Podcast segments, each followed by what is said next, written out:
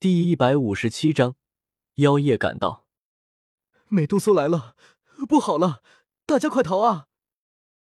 紧急战报：美杜莎女王袭击城主府。快，快向帝国发送紧急情报！大家稳住，不要慌，这些只是一些低级野兽，连魔兽的级别都算不上。女人还和孩子躲进房间，关好门。所有的士兵跟我出列。十人一队，解环形阵，清除府里面所有的毒蛇。美杜莎突袭石墨城，大家注意警戒防御。突然而起的骚乱个让整个城主府陷入了一团混乱。有人居然高呼是美杜莎女王杀过来了，当然这也是最有可能的，不然这么多突然出现的毒蛇怎么解释？就在所有人神经紧绷。以为要再一次和蛇人族开战了的时候，那蛇群来得快，去的也快，忽然之间，居然消失的无影无踪，只剩下满地的狼藉，还有打扁了的、斩断了的蛇的身体在不停的扭动。房门打开，拉木一边快速的从房间里走出来，尊贵的丝绸衣衫一边系着纽扣，看起来有些慌乱。就好像是刚刚从谁的床上趴下来一般。怎么了？发生什么事情了？禀报城主大人，我们城主府受到了大量的毒蛇攻击。一名列兵上前一步，对着拉木恭敬的说道：“毒蛇，美杜莎攻过来了。”拉木突兀的后退一步，首先就想到了美杜莎，随即脸上浮现了一抹笑意：“快，传我口谕。”向帝国发送紧急军情，就说美杜莎携带五名斗王、十名斗灵、一百名大斗士、一千名斗师，对我石墨城发动了有史以来最严厉的攻击。我石墨勇士浴血奋战，终于抵御住了美杜莎的攻击。不幸的是，我军伤亡惨重。拉木一边念，一位连络部的信兵快速的用纸和笔记录着，而其他的士兵则是面面相觑。看着地上那还在扭动的斗王和斗灵们的尸体，对于拉木的这种行为，他们已经见惯了。每次受到攻击都是有史以来最严重的一次，每一条毒蛇都有可能是美杜莎安排过来的。呃，对于这个阵亡损失呢，就写伤亡士兵三千好了。弓弩箭士无数，为了安抚我英勇的石墨勇士，我申请帝国给予他们。最高规格的厚葬，按照帝国规定，阵亡士兵最高可以获得每人二十金币的抚恤。拉木倒是很喜欢这些毒蛇们的攻击，这一下又是近乎十万金币啊！大人圣明！一群人跟在拉木后面大声的呼喊。砰！就在大家欢呼雀跃的想要庆祝的时候，房门忽然打开。一个传令兵快速的跑了进来，大人，大人，不，不好了！什么事情这么慌慌张张的？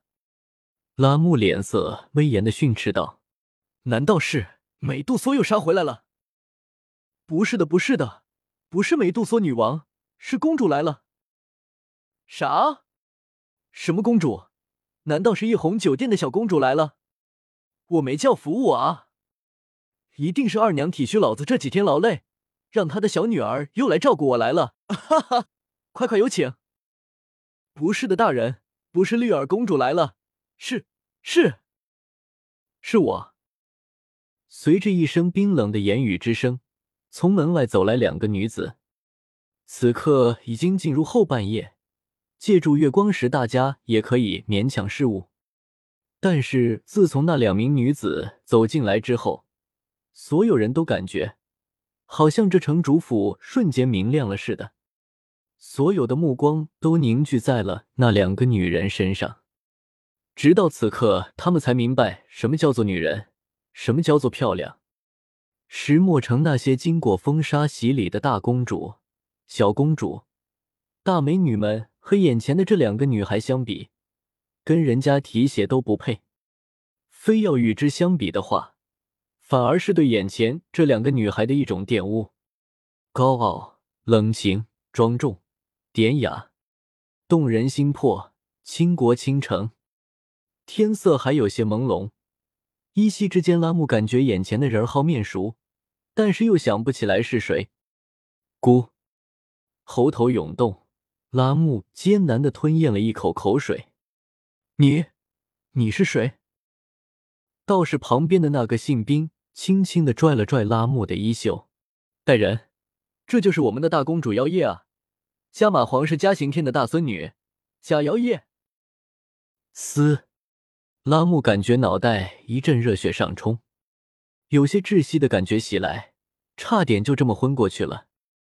参参参，拉木扑通一下跪在了地上。嘴里哆哆嗦嗦的，不知道该说什么。妖夜搭眼扫了一下整个城主府，一片狼藉，到处都是蛇的尸体，有的地方甚至还冒着烟着火。很显然，这里刚刚遭受了一阵袭击。没有理会拉木，妖夜信步走到那信兵的面前，顺手从信兵的手里接过那刚刚准备好的战报。一时间，整个城主府鸦雀无声。拉木的额头更是冷汗直冒，这个姑奶奶发的是什么疯啊？怎么大半夜的就突然到访了，连一点信息都没有接到啊？现在怎么办？谎报军情，套取军饷，那可是死罪啊！完了完了！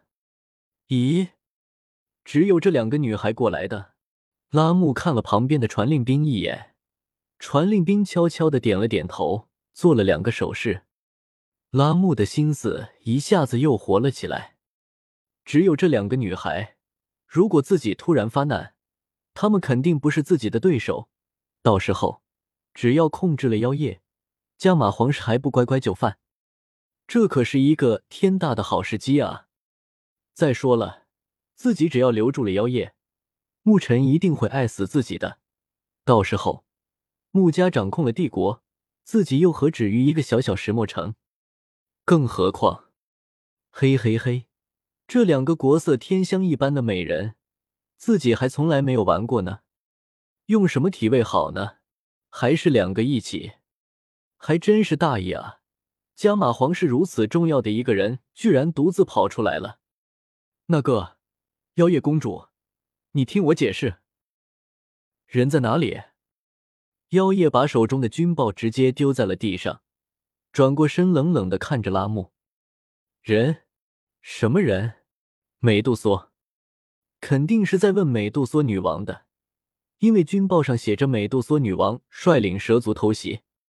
呃，是这样的，公主，刚刚确实有人看到她了，只不过她太厉害了，我们都不是她的对手。可可，这个军报上面，谁管你美杜莎？我是说，纳兰朝歌在哪里？纳兰朝歌，拉木愣了一下，谁是纳兰朝歌？就是你说要袭击城主府、要造反的那个，拥有我们纳兰家的狮子印。纳兰嫣然也上前一步说道：“啊，你说的是那个小子啊？”拉木心里虽然疑惑，不过脸上却是放松了下来。他在后院，公主，你可要为我们做主啊！那个小子太放肆了，不但袭击了义殿，还杀人了，而且还带路。妖夜直接打断了拉木的话。一年多了，终于要见到了纳兰朝歌，你还好吗？还还啊，是带路。拉木一咕噜从地上爬起来，然后弓着身小碎步在前面引路。同时不动声色的对着旁边的亲信做了一个动手的动作。